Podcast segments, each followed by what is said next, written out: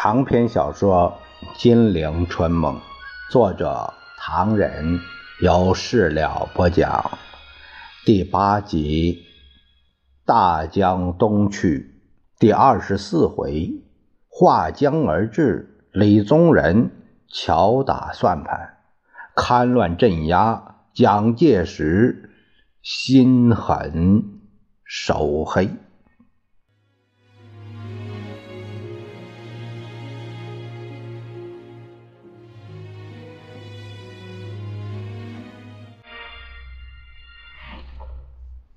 咱们话分两头，却说中共定了和谈日期之后，国民党方面就组织了代表团，以张治中为代表团长。有关这些情形，呃，我们前面几回已经交代过了。张治中在访问西口之后，却留在兰州。不在南下，这使李宗仁大为着急。每天不是长途电话催驾，就是十万火急的电报询问。张治中仍无下文。三月底某日，李宗仁又挂了一个长途电话：“文白，你如果真的不肯来，我要到兰州接你回南京了。”哎呀，不必不必，不敢当不敢当，那你就来吧。代表团已经准备动身了。我真的不能代表。不瞒戴总统说，我已决心不回南京，决心不参加国内商谈。为什么？我认为是白费气力的事。又为什么呢？事实摆在面前，还用得着我说吗？文白，你再固执，我真的要到兰州来了。你如果怕不可靠，我可以文书拒绝，放在你身边，这样行了吧？不是你的问题。西口对我的态度，对和平谈判的态度，你不是不知道。李宗仁着急，文白，他是他，我是我。我现在是国民政府的负责人，大家要和他没办法，除非他重新出山，要我下台，他不能不要和谈。他自己说过的，他说过的事儿多了。嗨，别怄气。总言之啊，你非要南南京不可，非要去北平不可，我真的没信心呐。我可以给你带信去，我给毛泽东的信还可以公开发表，用以表示我们对和谈的诚意。您请放心。哎呀，长途电话说话很吃力呀，我同你当面谈吧。李宗仁很高兴，呃，那我明天一早派飞机去接你。呃，你可不能让专机白他跑啊！好吧，张治中第二天到了南京，再向李宗仁说：“目前的问题在于是是否有诚意。如果有诚意，我就去；没有呢，绝不去。”有人抨击我们在利用和谈拖时间，以便训练好新兵，卷土重来。如果真是这样，我没法干呢，不会不会，真的不会。好，那有人还抨击我们说利用和谈讨价还价，保留政府势力。如果是这样，我也没勇气干。这，哎呀，张治中沉痛地说：“今日之下，耍花枪的日子已经过去了。”共产党好不好，这是另外一个问题，但我们不得人心。共产党得了天下，这是事实。在这情形下，要我去和谈，老实说，这事情下文如何，不谈也可以想得到的。文伯兄，你怎么个想法啊？我以为一切只有根据他们的意思去做，否则无从谈起。李宗仁急了：“我们已经这样表示过了，一切以毛泽东所宣布的八项条件为基础，你可以放手去做。事实摆在面前，只要我们真的肯同他们一起为新的中国努力，中共对我们不会太难堪。傅医生就是个例子，但这样便牵涉到了一个古老的所谓忠贞问题。蒋先生只希望我们为他个人而死，国家放在其次。这一点，本党不少重要人员都不否认。言以为憾。那么，一旦和谈过程中出现使他不痛快的事儿，你说该怎么办？如果有些问题牵涉到戴总统，你对我们又怎么个看法？李宗仁沉吟好久，他说：“哎，文伯兄的顾虑是事实。”不过，我早已不止一次的说过，一切得从和谈中解决。那会不会给人一种印象，说我们在缓和空气、争取时间而谈判？其实意图不是为和，恰好为战。你说那该怎么办？李宗仁极力劝慰。代表团是非去不可，如果不谈，就无法解决具体问题。张治中最后叹了一口气，他说：“哎呀，抛开本党与中共谁能使中国新生这一点不谈。”如今的问题绝非同中共讨价还价，更不是我们报上所说的，因为我们宽宏大量才同对方和谈，而是对方气度不凡才肯同我们坐下来谈。如果这一基本观念不澄清，本党中人还以为自己是三头六臂，那才糟呢。这，李宗仁说。呃，对于和谈，至少我是有兴趣、有信心。他们的八条可以作为和谈的基础。不过，话说到这里，我也不能不说说我的心里话。你知道，中共的答复来了以后，我们受到不断增多的压力，是西口来的吧？当然包括西口，还有各种势力从中作梗。说着，李宗仁让秘书拿来了一本各地来电的白色卷宗。你看看，这是他的人组织的各种集会和来电。在南京组织了什么全国和平促进会，在上海组织了国大代表上海联谊会，在广州成立了六岁立法委员联谊会等等。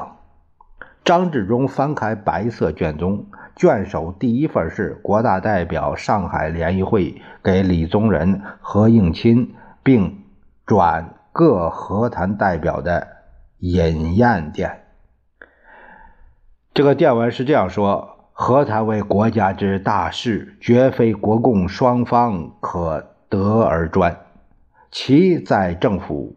尤须不忘自身之立场，但为国民大会去岁依据宪法所产生者，苟先漠视宪法而又置国民大会于不顾，试问诸公将凭借何种地位、何种权利与共党谈判呢？本日本会开会，前认为此次和谈。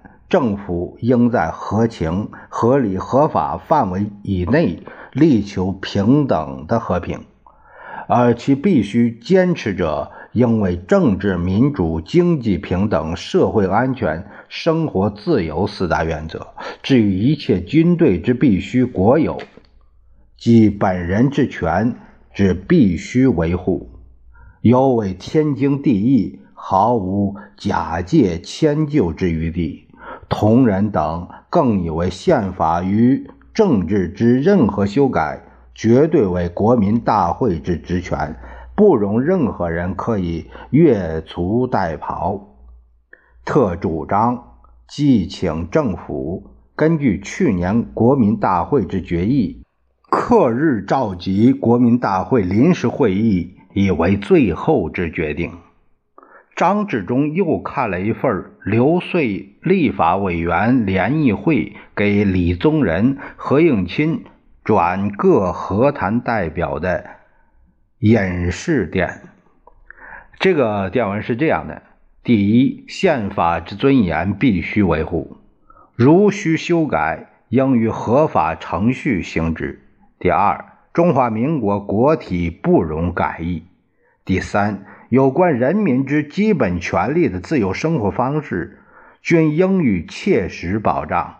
第四，自和谈开始之日起，政府与中共。应即无条件停止一切战斗行动。第五，政府代表之和谈结果必须依法定程序核准。第六，和谈进行情形应随时公开报道，准许新闻界自由采访。张治中还抽看了一份西西分子潘公展等人给李宗仁、何应钦、于右任居正的。饮宴电，这个电文是这样：唯愿诸公始终勿忘政治民生、经济平等、社会安全、生活自由、军队国有五大原则，而作合情合理合法之解决。否则，苟安于一时，必抱憾于无穷也。张治中不再翻阅各地来电的卷宗，他叹了一口长气，好半天没有说话。文拜兄，这些来电我们可以不必管它。今日之下，只有和平才能救国，只有和谈才能争取时间。德公的意见是，争取能划江而治。划江而治，是划江而治。共产党也应该满意了吧？只要我们能保持东南半壁河山，以后我们就有办法了。共产党会答应吗？他们会这么笨？能战方能和，能和方能对等。我们想的是对等的和平。再说，我们还有实力。还有一百几十万的军队，张治中只是苦笑，摇头叹息。如果大家认为一定要我去，那我呢就走一趟。对于我们这几个人，他们倒是没有什么，这点我们明白。就在张治中等人准备出发的当，司徒雷登登门拜访，他向李宗仁打气说。你们派代表去和谈，谈的成最好，谈不成也没关系。总统先生，请放心，我们会支持你们到底的。李宗仁忙不迭地说：“感谢大师，感谢大师。大师有什么高见吗？”司徒叹了一口气：“我接到一个消息，必须告诉你，美国众议院。”呃，外委会十一个共和党委员中的九个昨天向美国众院提出了有关新欧洲复兴计划的报告。报告中说，美国对华政策已经崩溃。我们听说中国政府已经崩溃。有人说，对华政策是因经济、军事和道德破产而失败的。但美国将建立可以做得通的对华政策。李宗仁心里一喜，他说。大师，好极了，对极了。贵国对蒋先生的援助的确没有成功，但愿今后能挽回。这就是我想同你见面的主要原因。代表团快出发了，听说张治中对前途不乐观，甚至不想去，这实在不好。你必须给他们打气，让他们去谈。司徒灰暗的一笑。你当然懂得时间对我们的用处，以及和谈和对时间的用处。嗯，啊，知道知道，我已经告诉他，尽量根据他们的意思去谈。可是否可行，需要得到我们的同意才行。张治中自己的意思是他对毛泽东的八项条件中五项同意，三项难以接受。这一点我表示同意。我只怕他不是做对等的和谈，该向他们争一争平等的和平吧。司徒笑了笑：“是啊，对啊，对对。你什么时候同他们话别呢？今天下午四点。呃，准备在总统府召开茶话会，招待本党在京全体中央常务委员和中央政治会议的委员，从各方面交换交换意见。”你暗示他们说这次谈判成败不计，但求持久。目前你们是倒霉，但尚有可为，千万不能泄气。谢谢大使的诚意。你告诉他们，我们美国明知援华失败而不变初衷，也就是说，正在想办法继续支持你们反攻。这是一。美国新任国防部长约翰逊昨天说过，如果海陆空三军中有人对统一三军的工作不利，他将开除任何人。约翰逊说，为了加强备战，美国将统一海陆空三军，呃，对你们有利。这是二。参院外委会的主席塔虎托也说，北大西洋公约可能增加一次大战的可能性。这是三。你们的提维宋将去法国推进反苏反共的太平洋公约。啊，这是四。司徒喝了一口水。呃，当然还有其他的因素，不过这些也够你们有所振作的了。一旦世界大战开始，你说这有多好？李宗仁在沮丧之余，见司徒如此乐观，也跟着乐观起来。翌日上午，南京政府和平商谈代表团首席代表张治中，代表邵力子、黄绍竑、张世钊、李征、刘飞一行六人。加上代表团顾问、秘书等人驱车去明故宫机场，立法院还特别休假半天，让立法委员们到机场送行。在南京的国民党军政大员李宗仁、何应钦、于右任、居正、张群、白崇禧等人也到机场欢送。张治中在机场发表了谈话，他说。我们此次奉政府之命到北平和中共进行和平商谈，深感责任重大，时有如临深渊、如履薄冰的心情。我们也知道，在和平的进程中，当不免遭遇若干困难，但是我们双方商谈。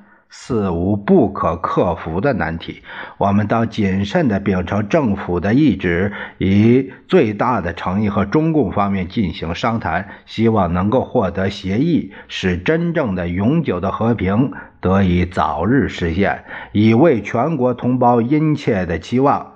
甚望爱好和平的各界人士们随时给我们指导、督促和支持。欢送的人群频频向代表团挥手示意，欢送词无非是一路平安、和谈顺利、一路辛劳等等老生常谈。不过，也有几个立法的委员在私下议论：今天他们出发的日子可不好啊！怎么了？今天是四月一日，愚人节，愚人节更好嘛？可以让他们去哄哄共产党吗？啊，真巧，真有道理。送走和平代表团，李宗仁刚回傅后岗官邸，就听张耀明报告南京学生示威游行。李宗仁吃了一惊，心想：和平代表团刚走，就出现学生闹事，实在是棘手，少不得把行政院长何应钦请来。商量对策，那边的蒋介石正在大发脾气，因为据报告，一架军用飞机起义了。从哪儿飞的？哎，从上海。上面什么人？机长谁？都给我马上呈报。机上人员的眷属都给我扣了。是。但第一架尚未回讯，第二架、第三架军机不告而别的消息又到了。蒋介石气得肺都要炸了。但除了三令五申查这个查那个捉这个捉那个之外，毫无办法。要不，蒋经国说：“南京有电话来，我不听。”蒋介石以为第四架飞机又走了呢。何院长打的。蒋介石这才气愤愤地接过电话：“姐姐，什么事？”“呃，南京学生闹事了，大家请示领袖有什么吩咐？”“问我干嘛？问姓李的不就得了？”“呃，报告总裁，他们是一片至诚。”“谈到哪儿？谈到哪儿是哪儿？我也管不了那么多。”正在这会儿，李宗仁接过电话，口气紧张地说。总裁吧，我是德林，有什么事吗？南京学生要闹事，总裁大概知道了。你们真是雅亮，我从来没准许过学生闹事，你说是吧？这个，这个由卫戍司令张耀明在负责，据说他们抓得很紧，详情大概卫戍司令已经有报告了。呃，只想请示总裁，这一类事情该怎样应付才是？呃，因为如果学生们扩大闹事，似乎会引起社会不安。对于任何地区的学生，只要他们敢闹事，杀鸡给猴看，没有转圜余地。别说闹事，就是有点风吹草动，也要放手做去，管不了那么多。啪的一声，把电话挂了。李宗仁碰了蒋介石一个软钉子。第二天，南京学生倒在了血泊中，用他们的生命写下了令人悲愤的四一血案。事情的经过是这样的。到南京的求和代表团动身之日，南京中央大学、中央政治学院、金陵大学、国立戏剧专门学校、金陵女子文理学院、建设学院等十一个大专院校，为了反对蒋介石等人备战谋和的企图与措施，团结南京市各校同学共计一万多人，举行游行请愿。浩浩荡荡的队伍从一早上九点钟由中大操场出发，走遍了南京每一个角落，到下午两点半才告结束。南京卫戍司令张耀明已经向汤恩伯、蒋介石等报告说，学生们正游行请愿，口号是反对征兵、征粮、征食，反对美元，实行李代总统七项诺言，提高师生。员工待遇，反对发行大钞，释放被捕同学，保障集体安全，增加教育经费，反对假和平等等。本来这些口号都是中国人民内心的抗诉，同时学生们请愿时绝无危害安全的事情发生。而更重要的事实是，他们已经游行完毕，分头返校的途中发生了血案。下午，张耀明指使的国防军官收容第二大队，几百人向正在散队归去的学生进行了个别击破。其中六十几名巨专的学生行经大中桥时，大批服装部长的军人出现了，他们手持铁条、木棒、麻绳、石头，从四面八方包围过来。有三十余人给捆缚着毒打达两个小时之久，女学生更惨遭百般侮辱。不幸的青年给击倒在地，辗转呻吟于血泊之中。临近街坊见状前往救护，也一起给军官大队毒打，弄得惨不忍睹，天怒人怨。郑大同学得到消息，立刻带了一批药品，专车前往现场救护。将到大中桥时，临近居民纷纷挥手示意，劝阻他们别去冒险。这批人已经变成疯子，杀人不眨眼，你们犯不着啊！但学生们无法抑制心头的焦急与愤慨，一排排立在车子上，高唱着“团结就是力量”，勇敢地开往现场。说时迟，那时快，三四百名国民党军队立刻展开了伏击，车上人来不及下来。铁棍、木棒、石头已经雨点般的落在了这些手无寸铁的学生们头上、身上。绝大多数学生无法逃此袭击，人人头破血流，个个骨折腿折，昏倒在地上的还惨遭践踏和毒打。陈姓司机遍体鳞伤，已经活不成了。第二天，同几个不能动弹的男女学生全身给剥了个精光，用大卡车开往通济门外，不知扔到什么地方去了。更多的男女同学则在地上呻吟。这些俊秀勇敢的青年人已经血肉模糊，危在旦夕。刽子手们仍不放过，当着附近居民拳打脚踢，任意侮辱。伤者所有的手表、水笔、戒指等物全都剥夺殆尽。他们真是已经疯了，挥打着木棒朝着学生的头、身上打，一面打一面嚷嚷。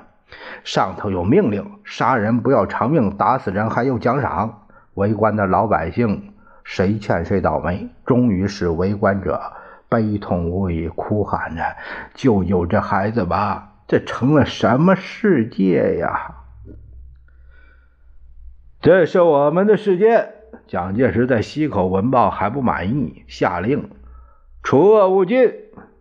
要这些东西知道我们的厉害，不许共产党得天下。要不，蒋经国劝他适可而止啊，闹得够凶的了。如果过分，大家又会说我们不对。报告领袖，来自南京的捷报说，经过近三小时的勘乱。只等复德宪兵协助，驶来大队车辆，将三十七名情况严重之学生借往卫戍司令部严厉处置。事后，中大、建校、编校等学生群集总统府请愿，只等分乘车前往谭压，即在总统府前后展开围击，以儆效尤。这次戡乱有两百余名学生。现已重新认识我方之力量，即国立戏剧专科学校重伤三十一人，轻伤二十四人，被捕后处决十四人；中央大学重伤三十六人，其中四年级学生陈履铎不治身死，轻伤十六人，被捕后处决两人；中央政治学院重伤七十二人。中有何显慈、丁永年两名不治身死，该校校役工人竟也参加，已遇活埋。建院重伤八人，轻伤十九人；编校重伤八人，轻伤九人。同时，当晚对剧专进行大搜索达四次，教授、员工、学生悉数驱逐在外，我方无任何伤亡。特敬呈报如上。蒋介石透了一口气，这才像个样子，这才像个样子，也让我们出口气。这简直不成样子。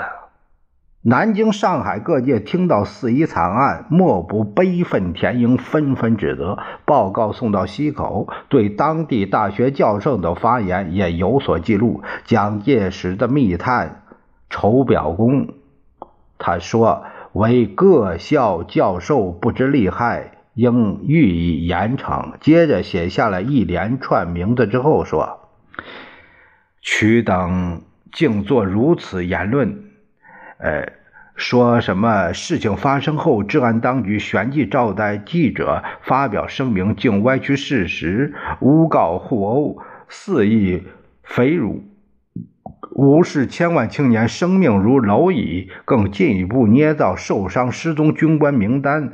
控制全市各校电话，暗中警告各报不得报道事实真相，复又变本加厉，唆使军官两千余人到处游行示威，包括各校，狂言恫吓，威胁集体安全，把整个南京城变成了凄厉恐怖的地狱。这些铁的事实足以证明，这一次血案实有计划、有组织的阴谋迫害。